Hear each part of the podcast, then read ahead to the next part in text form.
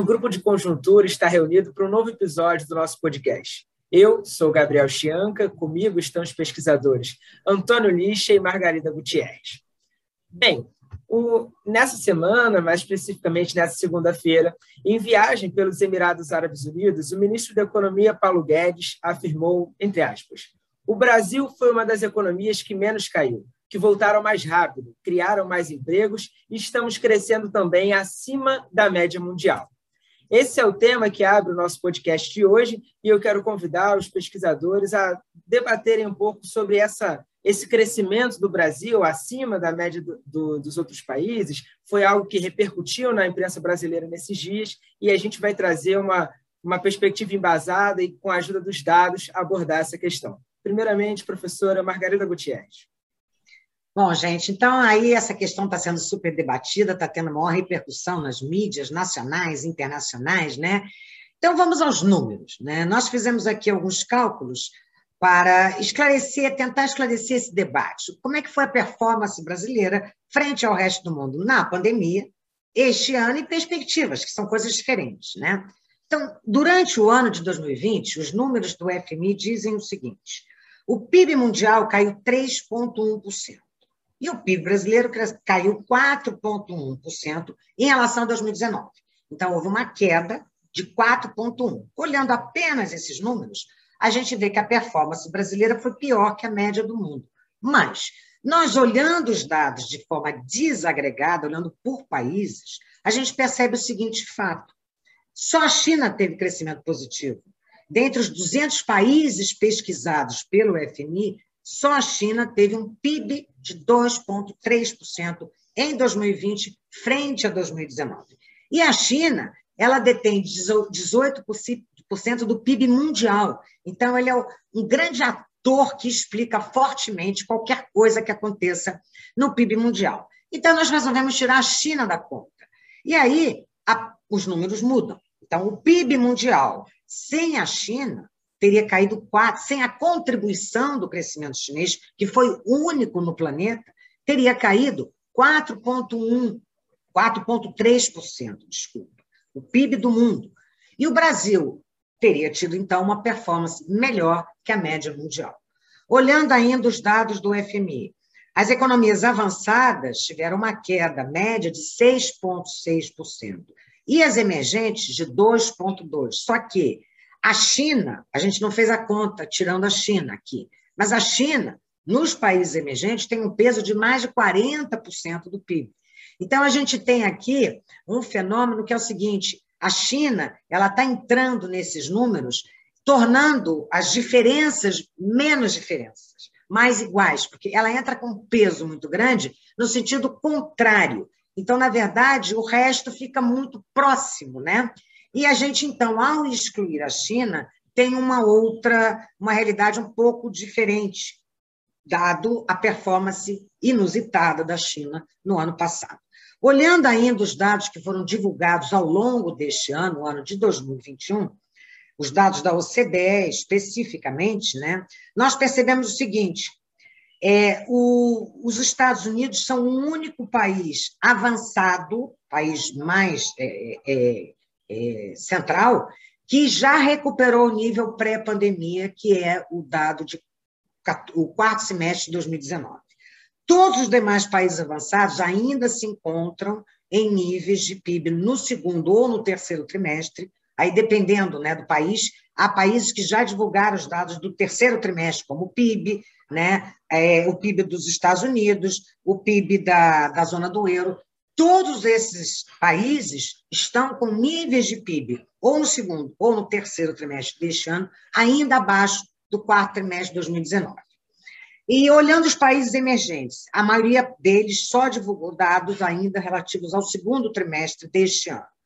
Apenas Brasil, Chile e Turquia têm níveis de PIB superiores ao nível pré-pandemia. No caso brasileiro, a diferença é muito pouquinha, é melhor a gente dizer, porque tem sempre uma estimativa envolvida aí, que o nível do PIB brasileiro no segundo trimestre já tinha alcançado o nível pré-pandemia.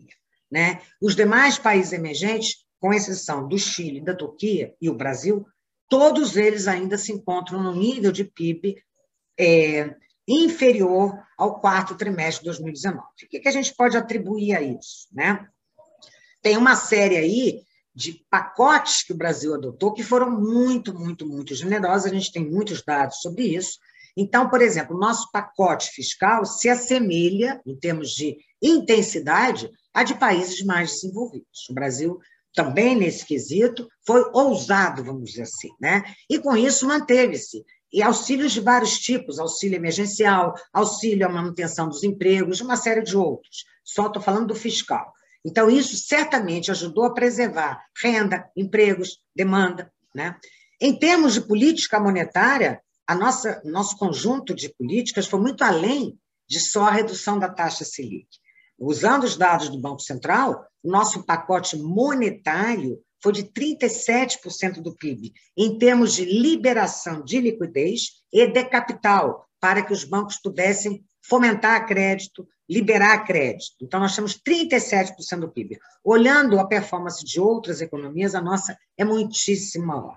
E em termos de atuação também do Banco Central no mercado de câmbio, foi um pacote muito vigoroso. Não faltou rede cambial né, que era o grande receio do Banco Central, era corrigir disfuncionalidades no mercado de câmbio à vista, e ele fez vendas expressivas né, em duas modalidades de câmbio no mercado à vista e um volume de swaps cambiais no mercado futuro, exatamente para fornecer o hedge que os atores econômicos demandavam naquele momento de tamanha incerteza. Então, eu atribuo a esse conjunto muito sincronizado de políticas econômicas à performance brasileira, que foi uma queda, mas foi muito menos que a queda do, do mundo. E se a gente comparar país por país, aí nossa performance foi de fato muitíssimo melhor. Só complementando, Margarida, teu ponto de vista, também eh, Brasil teve uma ajuda eh, do cenário internacional por causa do aumento dos preços das commodities. Tá? Hoje em dia, o, os preços das commodities estão praticamente no seu é, pico histórico, não? ou seja, praticamente a gente está retomando agora, é, nestes meses, o mesmo patamar de preço de commodities que a gente tinha em 2011, não? quando a gente, não? no começo do segundo semestre de 2011, quando as commodities estavam... Isso ajudou bastante também é, a economia brasileira no final do ano passado e, e, no, e no, começo deste ano, não? junto com todo esse conjunto de políticas econômicas que, no caso brasileiro, foi muito similar a dos países desenvolvidos, não? ou seja, enquanto nível. Tá? É claro que isso criou alguns desequilíbrios na economia brasileira. No princípio, a relação dívida-PIB cresceu, agora está caindo, tá? tem caído notavelmente, mas, por outro lado, é, um desequilíbrio que se tornou importante foi o aumento da taxa de inflação, que é um fenômeno internacional, tá? Está muito associado também ao aumento do preço das commodities, o que tem acontecido com a inflação é, em outros países. Tá? Mas quando a gente avalia, então, o, o desempenho da economia brasileira é, ao longo de 2020, no primeiro semestre de 2021, ela tem tido um desempenho pelo menos similar à, à média do mundo, tirando a, a China, é, e é, parecida com de, de, alguns países desenvolvidos. Né? E as previsões do FMI para este ano montam um PIB de 5,9, o PIB mundial crescendo de 5,9, sendo que, novamente, dois atores, que são os Estados Unidos previsão de crescimento de 6% e a China de 8%. Né? Esses dois países, esses dois atores, respondem por 35% do PIB mundial.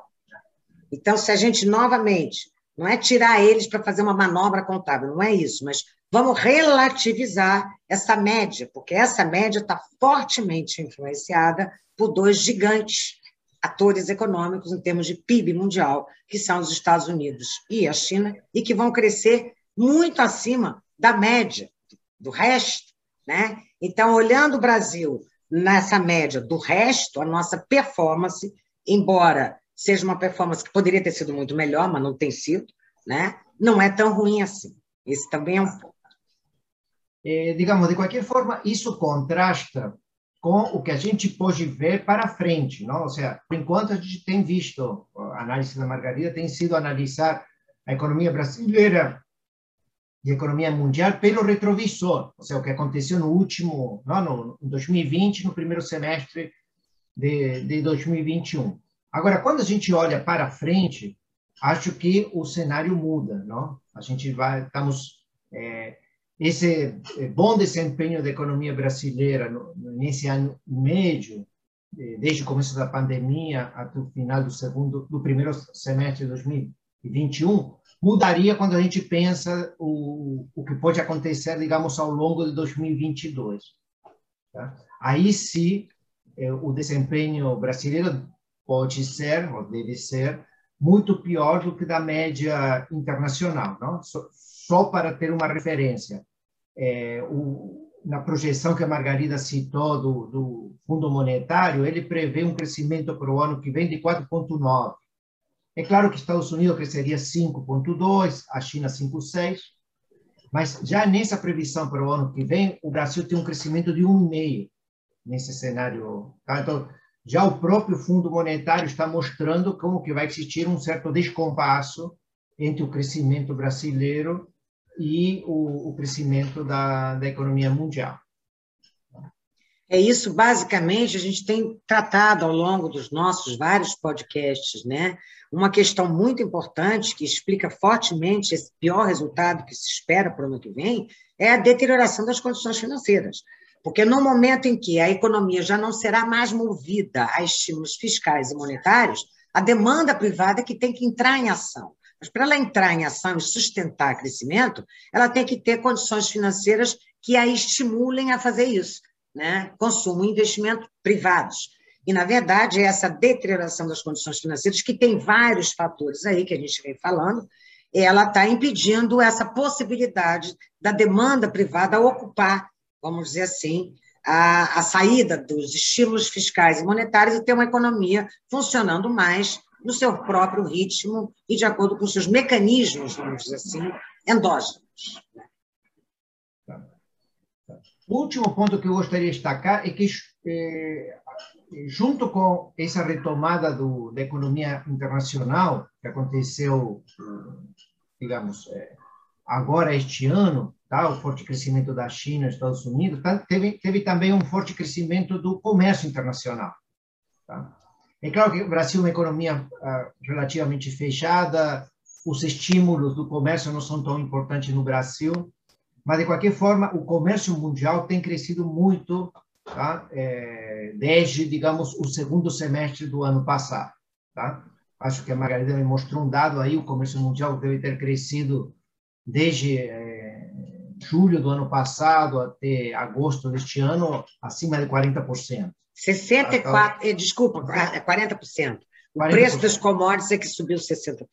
60%. Então, estamos tá, tá, também em, em, um momento do, é, do cenário internacional em que o comércio está tá crescendo rápido. O, a OMC prevê que o comércio mundial deve crescer este ano um pouquinho abaixo de 11%. E o ano que vem, é, um pouquinho abaixo de 5%. Tá? Então, é, o mundo vai crescer bem o, é, o ano que vem, tá? tanto o PIB quanto o, o comércio, e não vai ser o caso do Brasil. Então, o ano, o ano que vem, sim, o Brasil é, vai destoar é, em relação às outras economias. Tá? Mas quando a gente olha para trás, no último ano e meio, é, para, pode ser para surpresa de muitos analistas, tá? não para quem analisa os dados, porque os dados sempre foram bons. Tá? A gente vê de que é, a economia eh, brasileira performou é, relativamente bem. Bem, então, assim nós encerramos a nossa conversa de hoje sobre esse tema tão atual no debate da conjuntura brasileira. E na próxima terça-feira nós voltamos com mais um podcast do Grupo de Conjuntura. Até lá!